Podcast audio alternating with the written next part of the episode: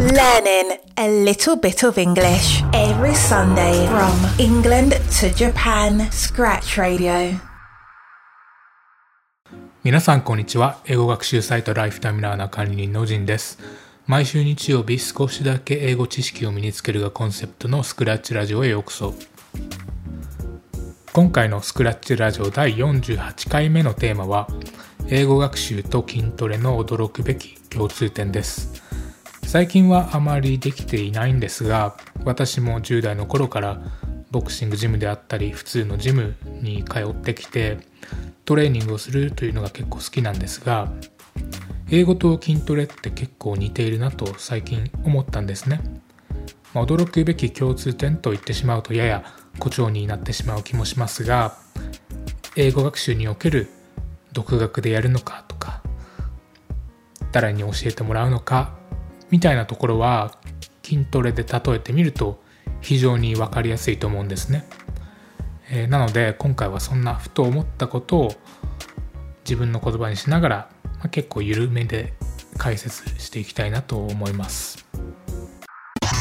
You are now listening to Scratch Radio, a podcast from lifetimelearner.com.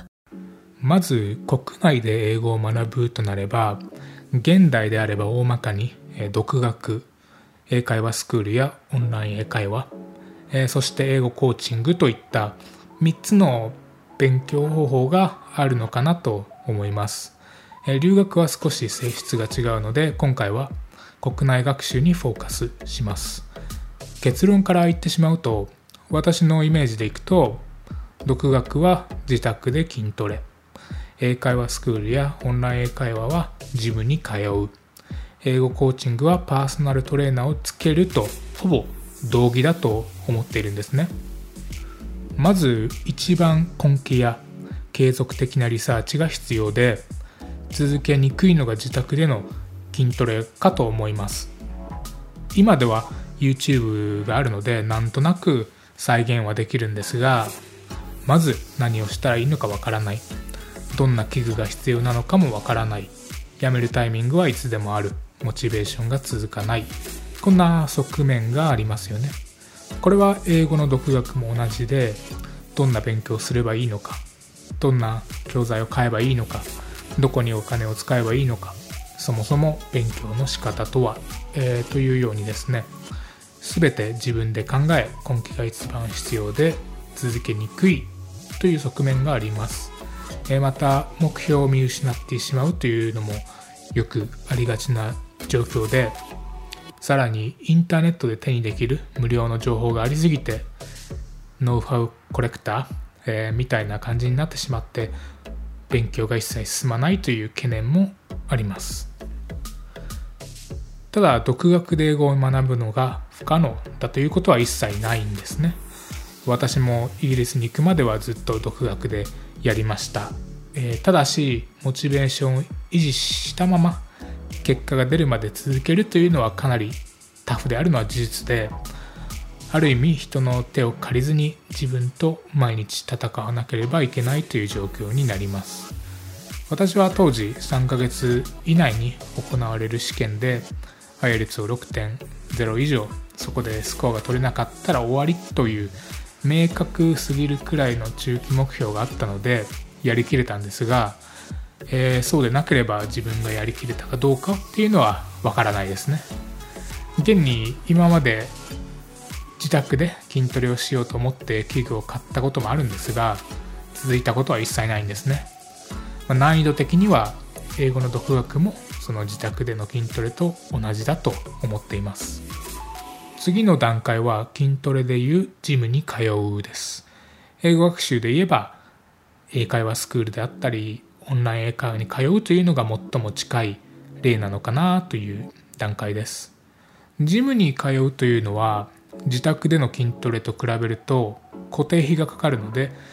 まあ、より高い精神的なコミットメントが求められますと。また行くまでのモチベーションが上がらなくても行ってしまえば普通に楽しくやれるというのもありますよねジムを続けるための有名なアドバイスとして実際に何にもやらなくてもいいからジムの前まで行ってみるというものがあります。えー、まさにそうで、一旦目の前まで行ってしまうと、まあ、ちゃんとできるような環境なんですよね。また、ジムであればいろいろな器具が揃っていたり、一通り使い方を教えてもらえるので、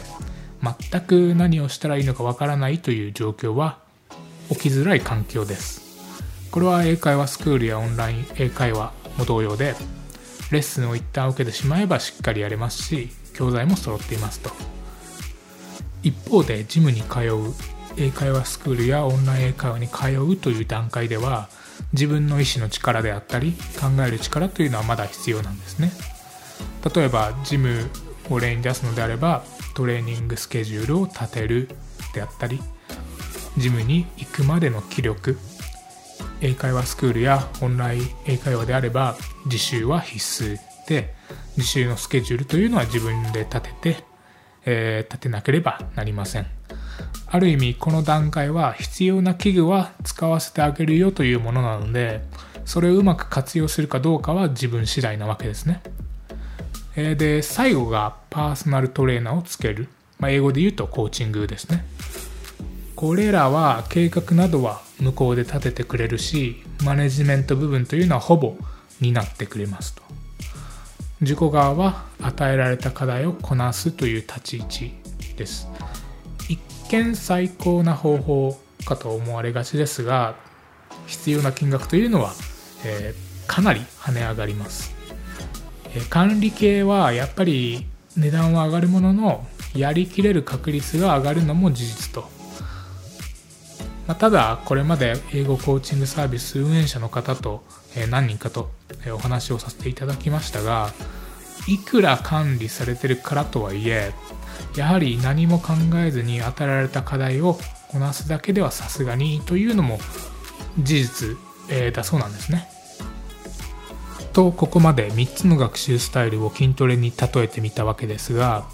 ここで一番重要なのはどれが一番いいという答えはないんですね。第2段階であるジムや英会話スクールオンライン英会話でも本気で自分で考えて作業量を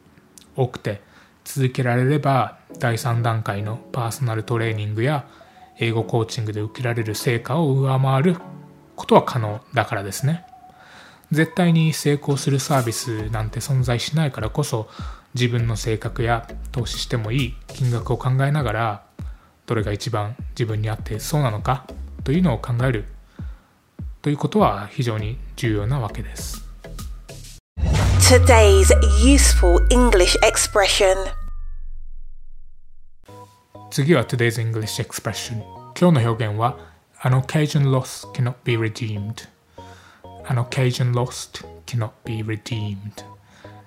直訳すると失われた機会は取り戻せないと。えー、最初の前半部分 An occasion lost が失われた機会ですね。Cannot be redeemed で取り戻すことはできないと。非常に分かりやすい文法になってます。確かにチャンスは一度逃してしまうと二度と来ることは少ないですよね。私もそういう機会を逃さない人間になりたいものです